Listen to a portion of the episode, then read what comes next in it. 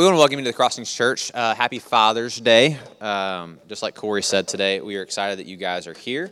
And I know Father's Day is obviously a day in our culture that it's not really looked upon as a great day for a lot of people. And I'm not sure where you guys are at today. I'm not sure if when you think of Father's Day, you feel some sort of sadness or some sort of frustration or just neglect that has happened in your life. I don't know if also today is a day that you feel very grateful for what you've been blessed with, or you have a sense of gratitude for what God has provided in your life. Or maybe you're even somebody like me that is more indifferent on this day, that you have some sense of sadness and frustration from the way that you were raised, but now I have an opportunity to be grateful for what I've been given, what God's blessed me with. I'm not necessarily sure where you guys are at today, but I know that God wants you here, and I know that God loves you. And what I wanted to do today was to start off by taking communion, because I believe on Father's Day, out of all days, when you think about the cross and you think about what Jesus was willing to do, you know, Jesus wasn't just willing to do what he did on the cross because he loved us, but Jesus was willing to do what he did on the cross because he loved his Father. And I think sometimes we don't think about that when we think about the crucifixion, that there was something in the love that God had for his Son that he was willing to go to that extreme to show his love for us. And I think that's an important note to think about when we take communion, because sometimes we just think of communion as this idea of, okay, thank you, Jesus, thank you. But if we got to put ourselves in the heart and the position of Jesus, he must have felt an incredible amount of love to go to the extreme that he was willing to go for us. And I think if we look at that in our lives, and we look at this when we take communion, and we look at the impact that Jesus had on the cross, that might compel us to do some of the same things in our life. If we can feel this tremendous amount of love, no matter the kind of Father's Days that we've had in the past, no matter where we feel on this day, but if we can feel the tremendous type of love that God has for us, it will compel us to do some crazy things.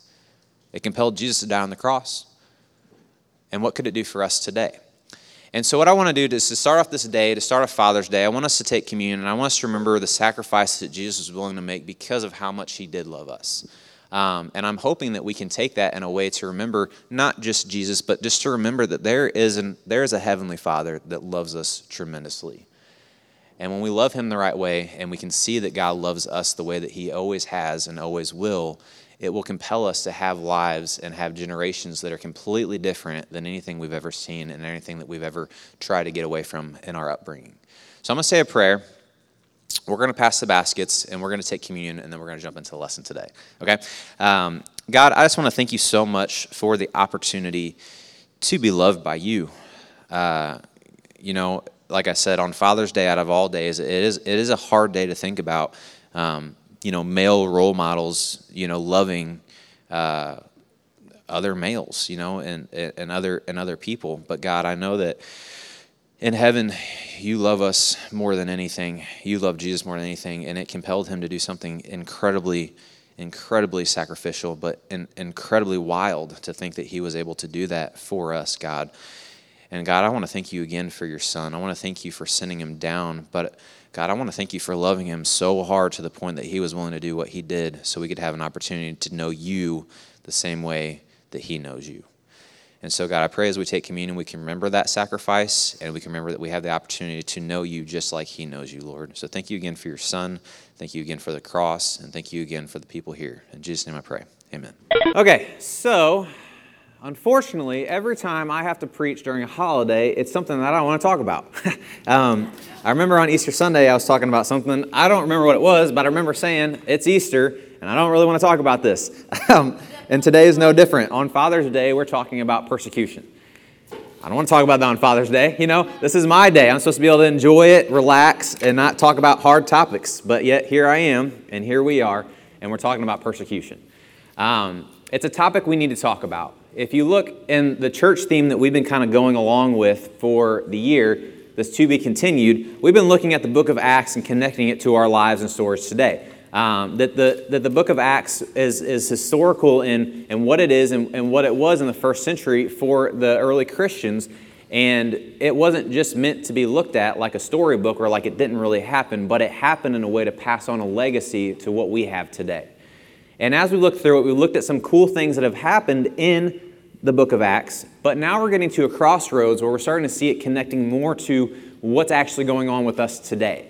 You see, the first couple chapters of the book of Acts, it's nice. It's kind of peaceful. It's kind of tranquil. You know, Jesus dies on the cross at the end of the Gospels. He comes back in Acts and he says, listen, like, here's what happened. I'm the real deal. Go make disciples. Spread the word. Let everybody know how much God loves them and how much I love them. And then you see these first couple chapters where they all start to come together and people start getting baptized and they live in harmony and they all have everything in common. They're selling their possessions and it's nice.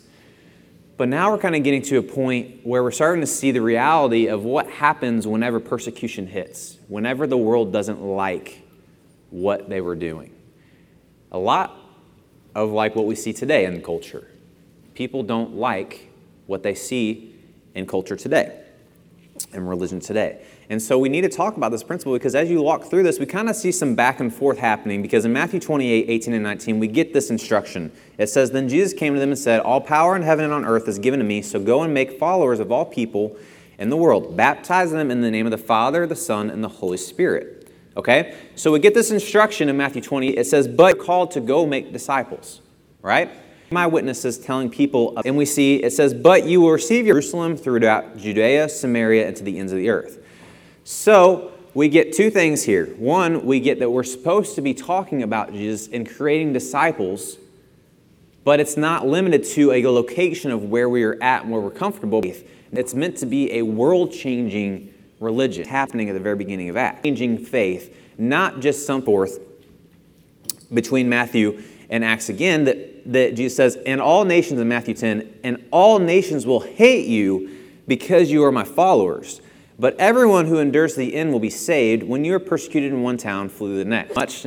So it's funny because as you read through this, you're like, okay, like God says, go make disciples. Not liking this as much. This is still getting worse. But then he says, but you're going to do that all over the place. And you're like, okay, like maybe, cool. Like maybe I don't want to leave. Maybe I don't want to go somewhere else. But like I get it. Cool. And then he goes on and says, and they're going to hate you. And then you're like, okay, now I'm not cool with the message anymore, right? I'm not cool with this instruction. And sure enough, what Jesus foretold in Matthew 10, that day, sweeping over the church in Jerusalem, and all the believers, except the apostles, were scattered throughout the regions of Judea and Samaria. You see, persecution hit the early church pretty quick. They went through a honeymoon phase where it was nice, and there was mass conversions, and up. We're just living in harmony as disciples, not like it. And what happens is that the early church in Jerusalem had to scatter to make discipleship happen, to make this message happen. And I believe that it is probably a good thing that happened, because if that wouldn't have been the case, they sat there. But I think this persecution had to hit to get these people to move around and find people. But in the midst of that persecution never stopped.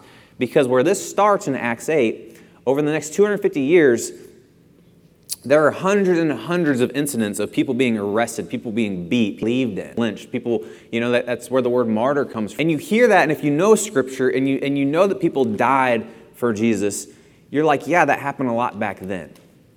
But persecution looks different today.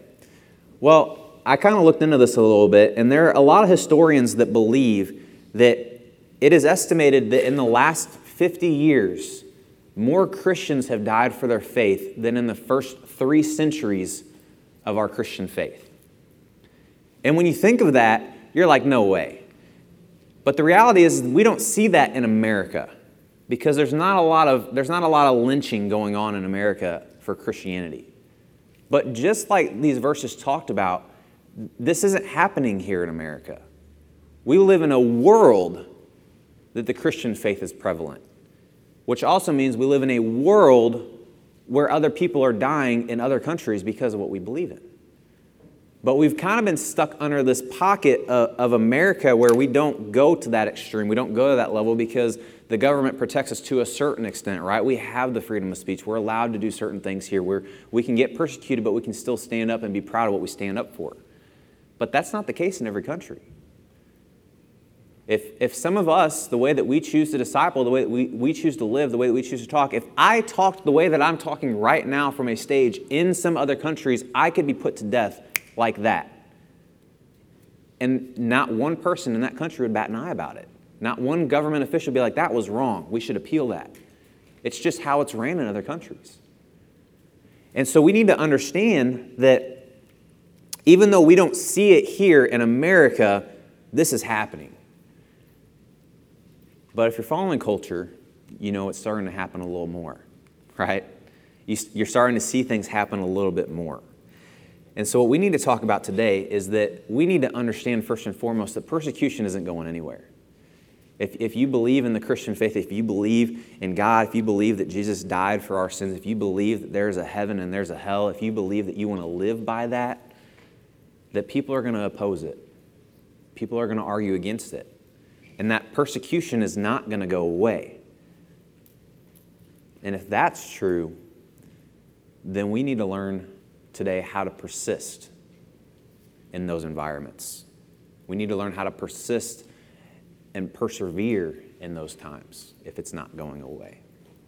And so that's what we're going to talk about today. Is I have 4 points that I want to kind of run through today about how it is that we can persist and what things we need to keep on the backs of our minds as we look through our life and as we look through disciple making and as we look through what it looks like to have a relationship with God in a culture that's choosing to persecute us. And so the first thing that we need to talk about is my purpose, not where I am, determines what I do. My purpose, not where I am, determines what I do. You see, they got scattered in Acts 8:4. It says, those who had been scattered preached the word wherever they went. And I think that's a great place to start because the reality is I think if we're really honest, a lot of us may not stand up for our faiths in other countries the way that we stand up for it here in America. If there was a sword to our back, if there was an ultimatum to stand up for, we may be silenced a little bit more. We may backtrack a little bit more. We may not be as proactive or as vocal with what we believe. It's a lot easier to be a part of the Christian faith when you're in an environment that feels safe, right? You know, and that's why we have so many churches in America where people can go to and feel like they can have a relationship with God because those are meant to be safe places. But what happens when those safe places go away? What happens when we have to, the challenge that we, what happens when the disciples had to scatter? Despite what happened to their great Jerusalem and Acts, and they had to scatter all over the place, you see very quickly that their purpose never changed. Their locations may have changed, but their purpose never did. Our story here at the church, you know, we're a church planning church, which means that we believe that God wants us to scatter. We believe that we took those first verses today and we take those very literally, that we are not just meant to find people and create this home and make this home as big. You know, I don't and never have anybody leave this home and it stay our home. We need to go to the ends of the earth. We need to go to the Judeas and Samarias, and that we need to form people that are willing to leave their comfort zones to go to other Samarias and create environments of hope and safe places for Christians to have a home to be able to learn what a relationship with God could look like. And there's a lot of people here in this church that came on a plan. You know, this church hasn't always been here. This church has only been here for about 6 or 7 years now. But this church started with about 30 people who chose to leave a home church. They chose to leave a comfortable church that had over 350 members at that time to come to a new place with 0 members.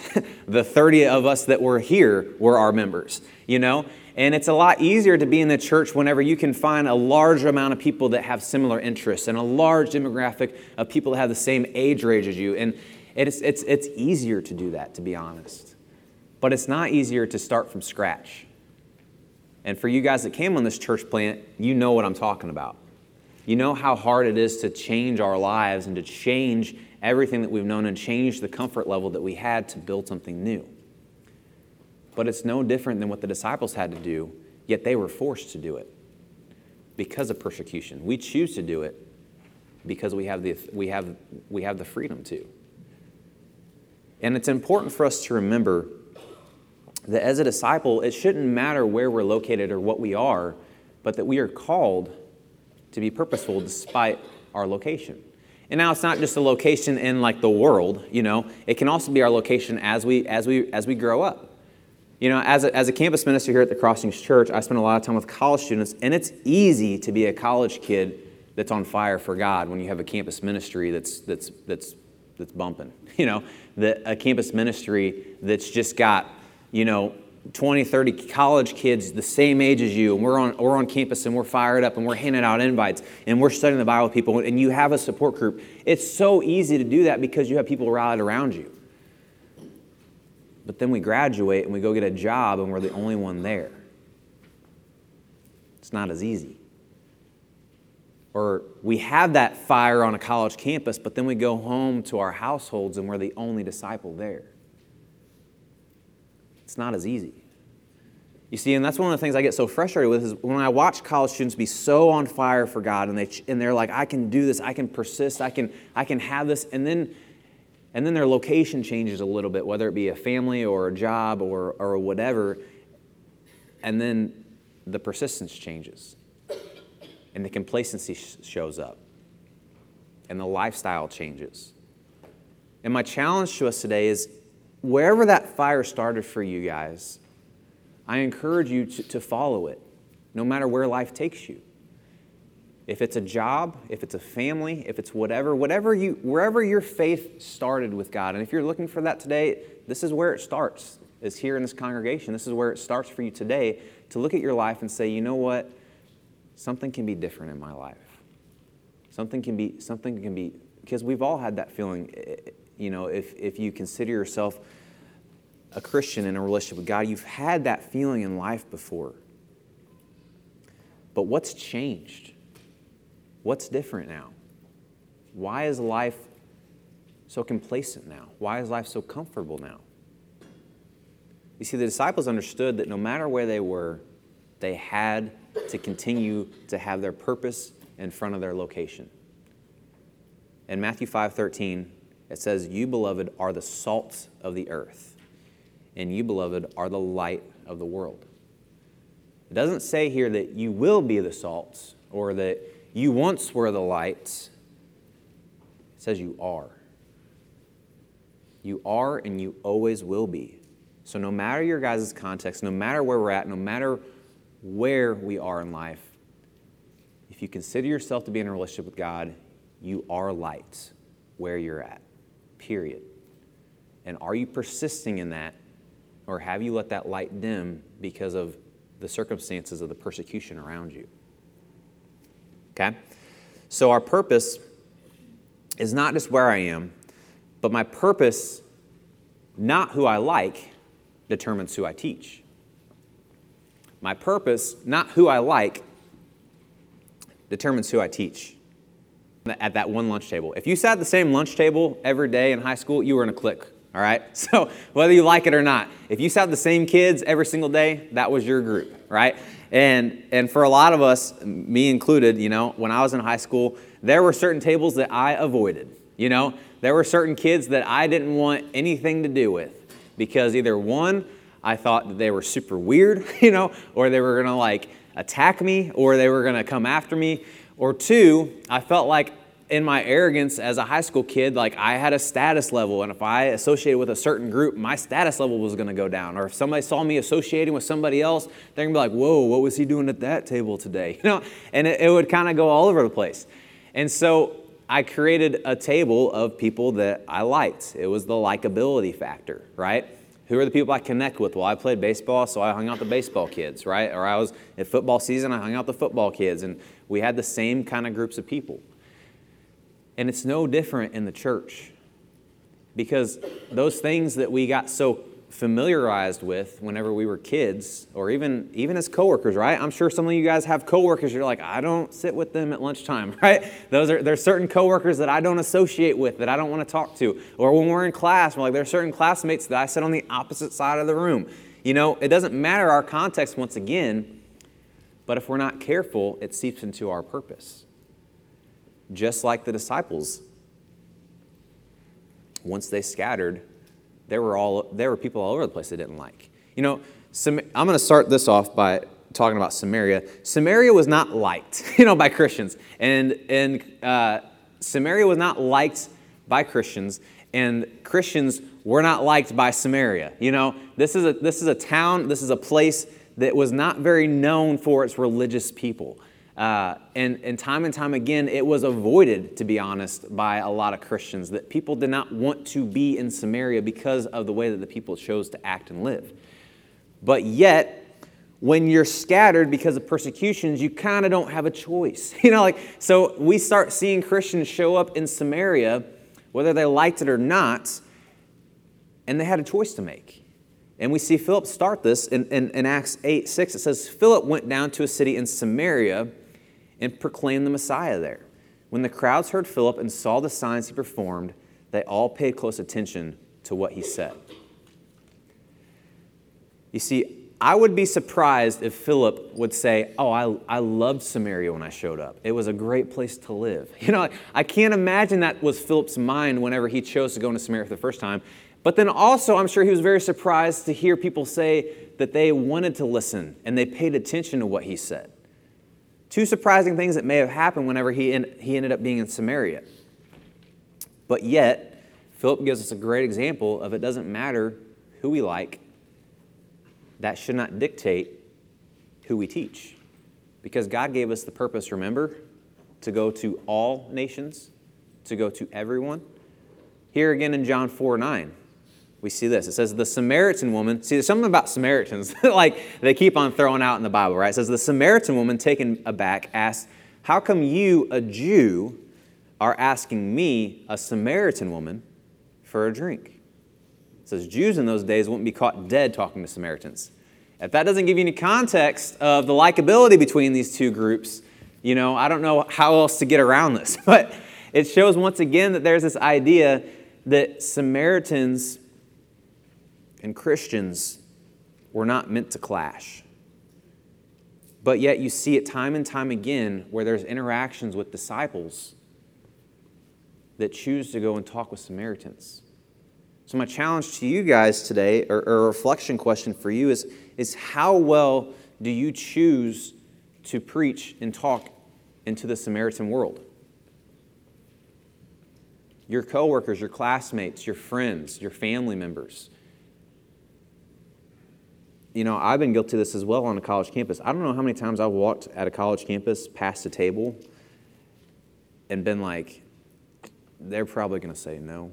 Has anybody ever felt that feeling? Like you've been afraid to talk to someone because you know they're going to say no if you ask them about church, right?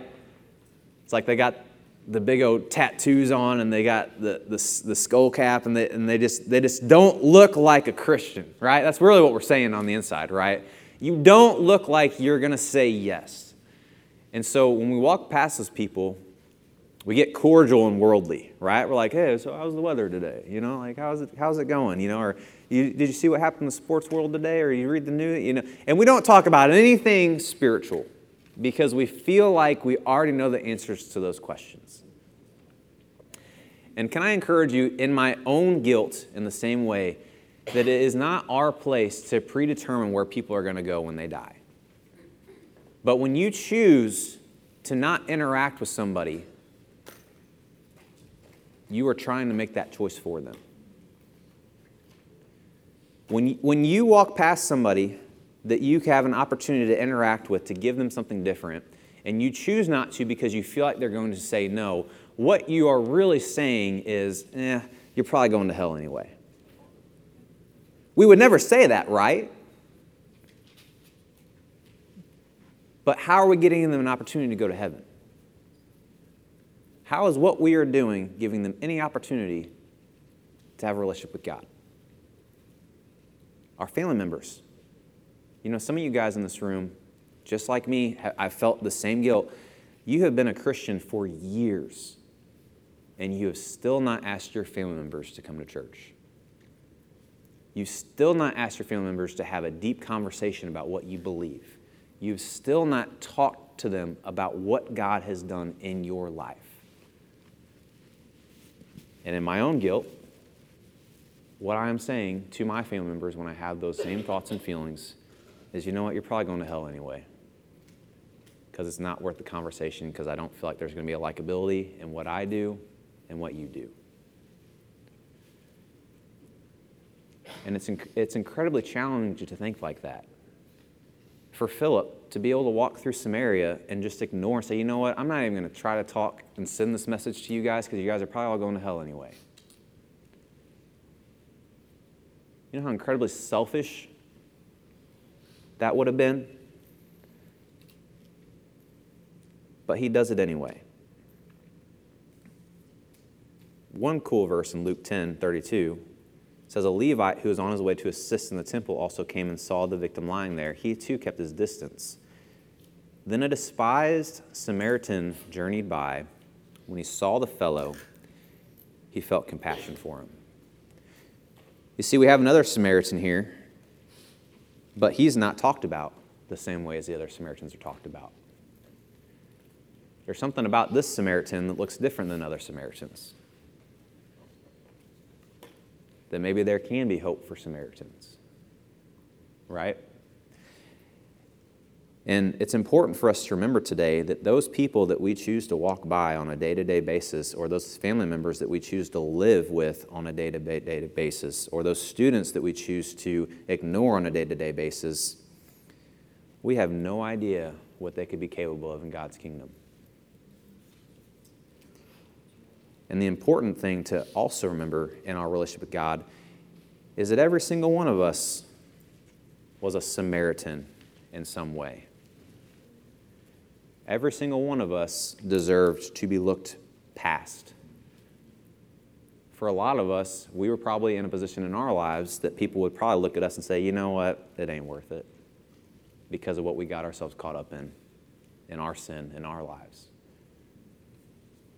And so just like the disciples understood this idea of our purpose, guys, I challenge you guys to remember that your purpose does not dictate who you talk to. Your purpose should enable you to talk to everyone, no matter if there's likability or not. Matthew 28, we talked about this at the very beginning, but let's hit it again. It says, Jesus says, all power in heaven and on earth is given to me, so go and make followers of all people that you like. Doesn't say that, right? Wouldn't that have been nice though, right? It says all people in the world. It says everyone. It says every single person that we have an opportunity to.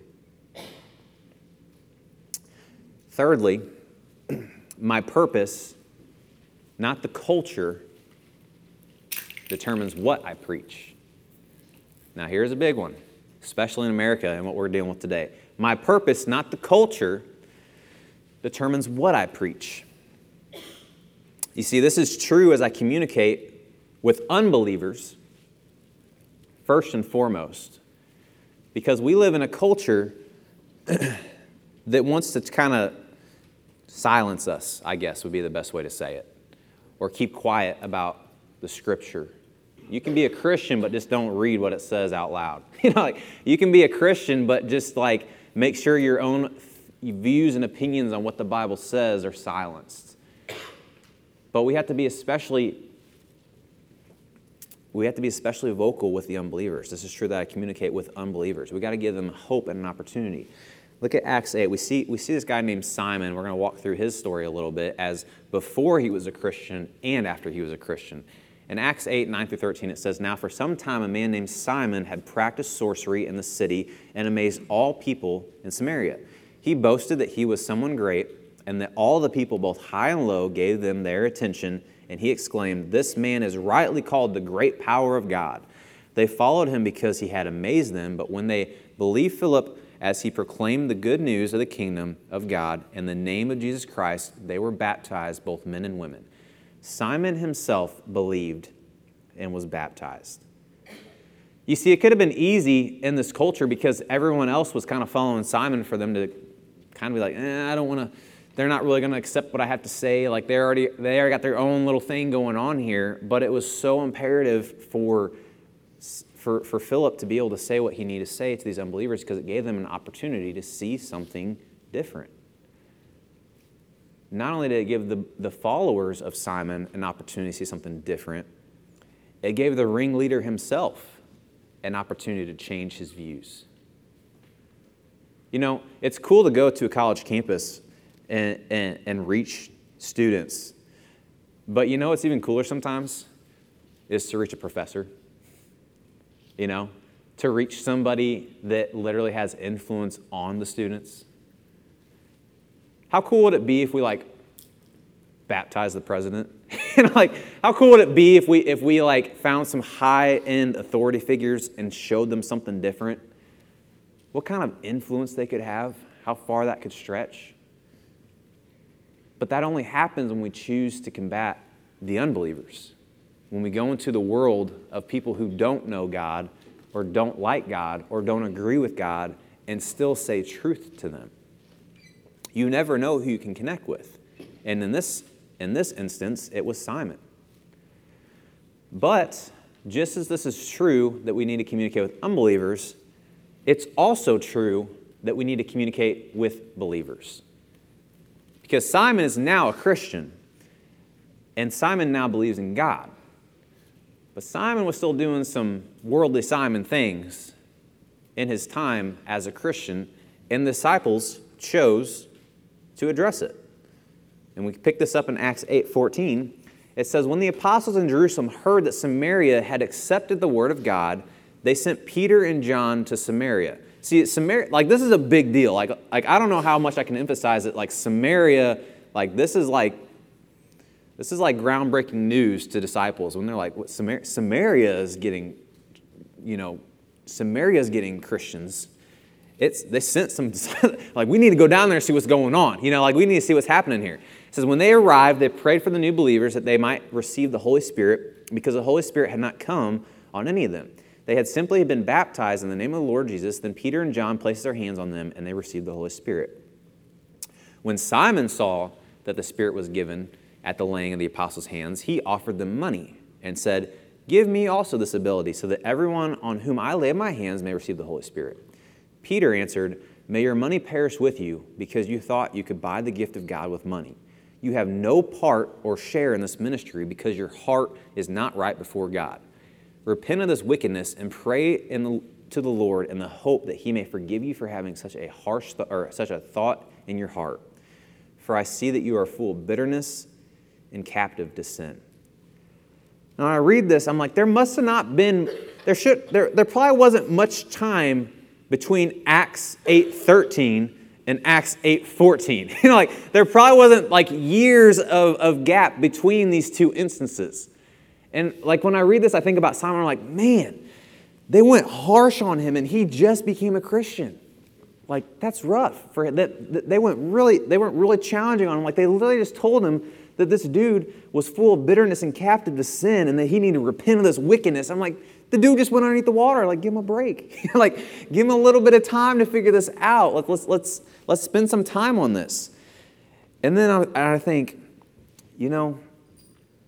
any person in life, whether it be a child, whether it be a student, when they're young in age, do we not correct more when they're young? Are we not supposed to correct more when they're young? Even puppies, for example, right? You want to correct behaviors when they're little, so when they're older, they're not a terror. Have you ever been to a house where the dogs just jump on you? And you just get so frustrated because why haven't you been trained? I think of adults the same way sometimes. Why are you such a terror? Why are you so destructive with your life? No, a lot of times, let's look at the training. Let's look at the challenges and the correcting that happened. But for me as a church leader, I struggle with this, because I'm if I go too hard at first, maybe they'll leave the church. Maybe if I'm too challenging, they may not want this life. And the more you think about that as a disciple, it's so much more important to realize situations like Simon should be so applicable to how we create Christians and disciples today that it is important for us to go hard at the beginning. You know, here at the Crossings Church, we sit down and we grind through study after study, and we look at Scripture. And then even after somebody becomes a Christian in this church, we don't say, all right, you're done, you're here, you're just like everybody else with the same maturity as everybody else. We continue that process, and we look through more disciplined, you know, issues in the Bible, more principles that we can kind of mature our faith with. And we talk and we have hard talks. And as a leader of the church, I choose to challenge my other leaders to challenge our younger disciples and mature them. Say, you need to say the hard things to these young kids. You need to say the hard things to these young disciples, because if you don't say them now, a couple things will happen. Either one, they will think what they're doing is acceptable and pleasing to God, and they'll continue the behavior. Or two, the hypocrisy will spread, and you'll now have a church full of people that think it's completely acceptable to do what they're doing. Or three, it will be off-putting to the world because they'll see the changes in what people in the church are doing that nobody's doing in other churches. And so I think it is important for us to challenge people when they first come into the church, but that obviously it needs to go along with grace and love. Nobody just beats a puppy to beat a puppy, right? No, we love the puppy too, right? We pet the puppy. We let the puppy play with us. We encourage those kind of same things. We do the same thing to a baby, right? When a toddler's running around, we don't just smack our kids all the time, right? And be like, get away from that socket, and kick our kids, and we just wait to, all right, let's kick them again, you know? Like, we don't sit here and just beat on people when they're younger.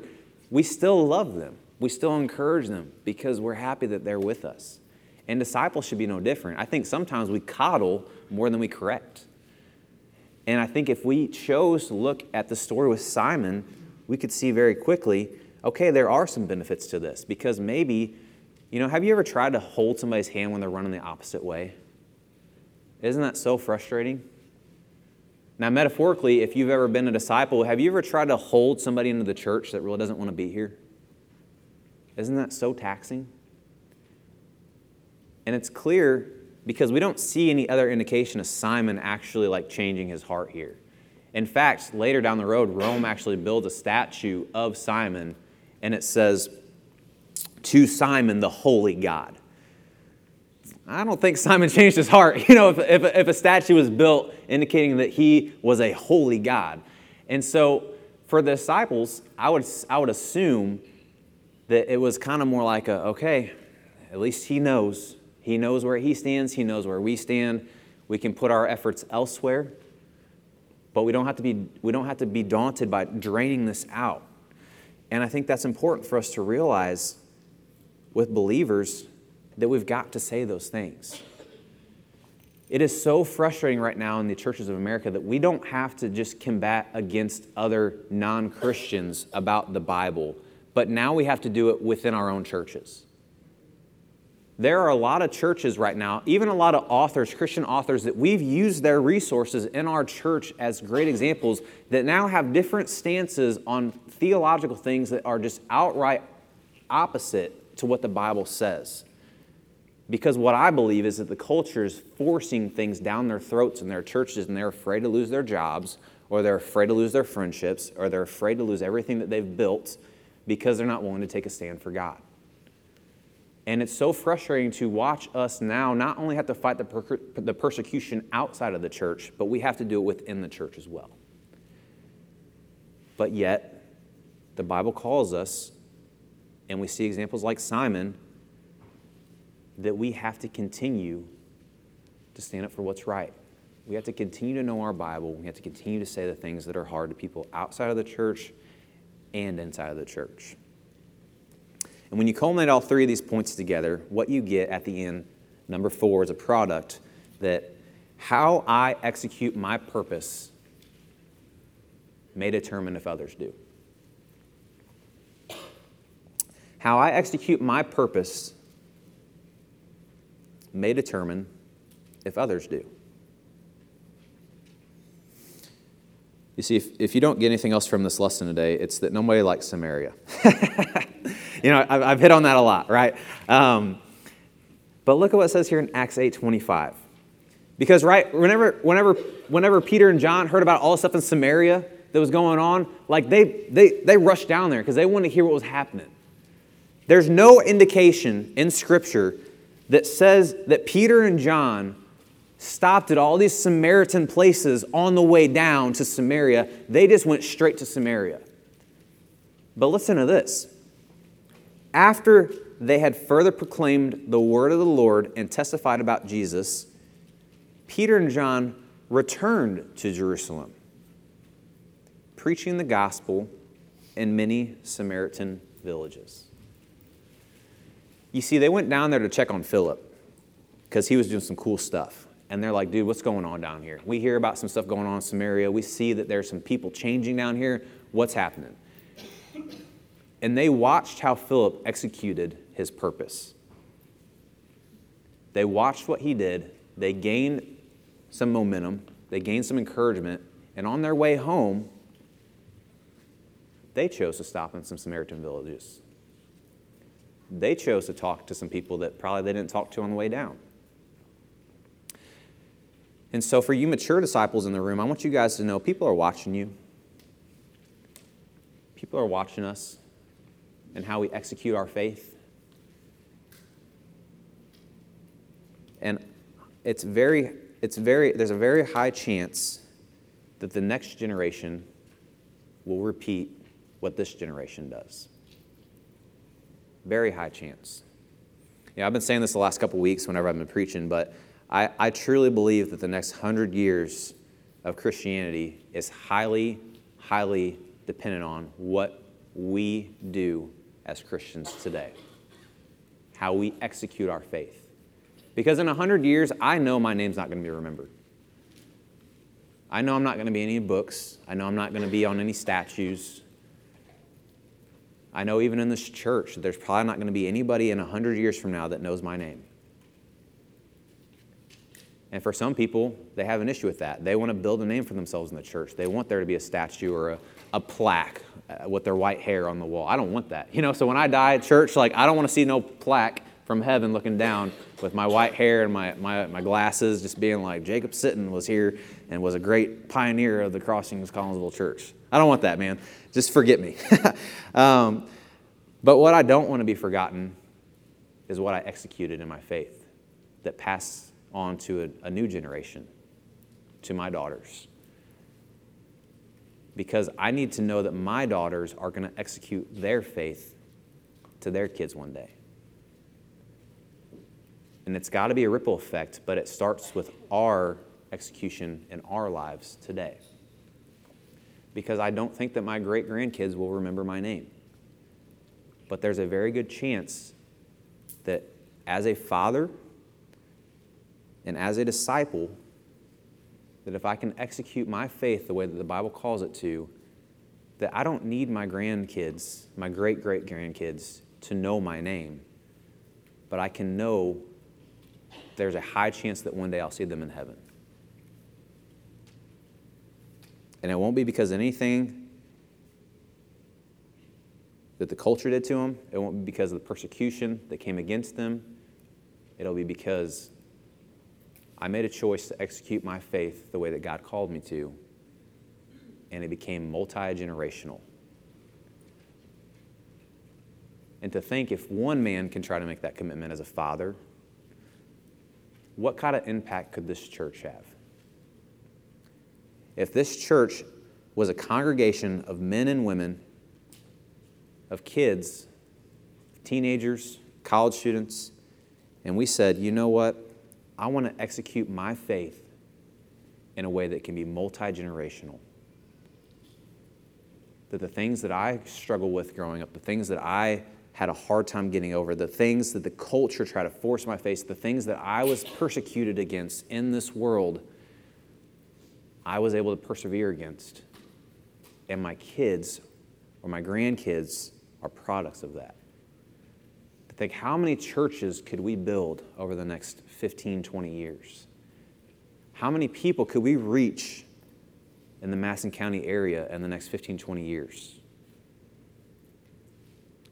It's amazing to think of that, right? But so many times we look at what could be, but we don't focus on what we need to be right now. And so my encouragement to you guys today is, as you look through persecution in your life, I challenge you guys to live just like they did in Acts. I encourage you guys to choose to persevere in those times, to choose to look at your life and say, in the midst of the world, in the midst of the persecutions that we deal with as Christians, I will execute my faith in the way that I know is pleasing to God, and because of that, it will be multi-generational. And I don't know where you guys are at today, but I encourage you guys to pull out a communication card today, because in your guys' bulletins, this is an opportunity for you to look at how you can execute your faith. If you don't have a faith and you're visiting with us and you're like, I don't know anything about God. I don't know where I should start. I don't know how to execute a faith that I don't even know about. Check that you like a personal Bible study. Check that you like to get in the Word with somebody and figure out what kind of plans God has for you, to figure out what kind of father is so loved by his son that his son's willing to die. That's a crazy kind of love that a father must have for a son to make him want to do that. It's the kind of God that I want to follow. And so maybe you just need to know more about God and check that. If you want some more resources, you actually have a great opportunity coming up, because we actually have this workshop coming up. It's called CMU in a couple weeks. And this is a great place for kids and adults alike to be at. It's actually going to be hosted at our church out in O'Fallon, Missouri.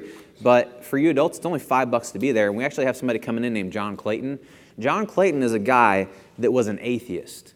He was an atheist and he was a scientist. And he became a Christian because he wanted to use his scientific evidences to disprove the Bible, to disprove God. And he couldn't, so he became a Christian instead. And he changed his life. And the dude has done so many great things for the church, and he's actually going to be presenting a lot of Christian evidences at this workshop where he can talk about these things that he's looked at and evaluated over the years and all these different things. And he's got an incredible website that a lot of us use as resources to people who are still trying to figure out, does God exist? Is it real? Like, how can I believe this, right? And so there's a great opportunity for you to be at that. If it's just community, maybe you have a relationship with God, but you don't really know how to execute it. You don't really know how to get in connection with people who are trying to do that too. Maybe you want to know more about our small groups, and we'll get you connected. I'm not sure where you're at today, but I know that first and foremost that God loves all of us, and He wants to be a father to us all, and He wants us all to be united. And so please indicate on this communication card how we can help you guys today. On this Father's Day. We didn't really get you here to take anything. We're not here to take your money. We're not here to take anything from you guys that we're trying to get out of you. But we're just here to give you something. We want to give you guys a chance to know God. We want to give you guys a chance to have a multi-generational faith that can change lives forever. So thank you again for coming today. What I'm going to do is I'm going to say a prayer. The worship team is going to come up. They're going to sing a song, and then we're going to pass our baskets. And then I believe after that, we're going to have some of our kids come up and sing some songs after we dismiss, if you guys want to stick around. So thanks again for coming today, guys. Let's pray. God, I want to thank you so much for the opportunity to just get into your word and see how prevalent persecution was. God, it was all over the place. But it's incredible to think that persecution is way higher today, because there's a higher number of Christians choosing to live their lives for you. And as this world changes, I know that persecution is not going anywhere. And God, I pray that I can learn how to be persistent in that. I pray that I can do that for myself. I pray I can do that for my leadership over this church. But God, especially I pray that I can do that for my own family, because it's going to be really hard to lead a church if I can't lead my own family to be persistent and persevere in their own struggles and what culture's pushing them to. So God, I pray that whatever people are at, whatever they need today, they can communicate on that card for their own personal life, for their own families, for their own friends, just how to be persistent and how to find connection with people in the midst of that. I pray this in your son's name. Amen.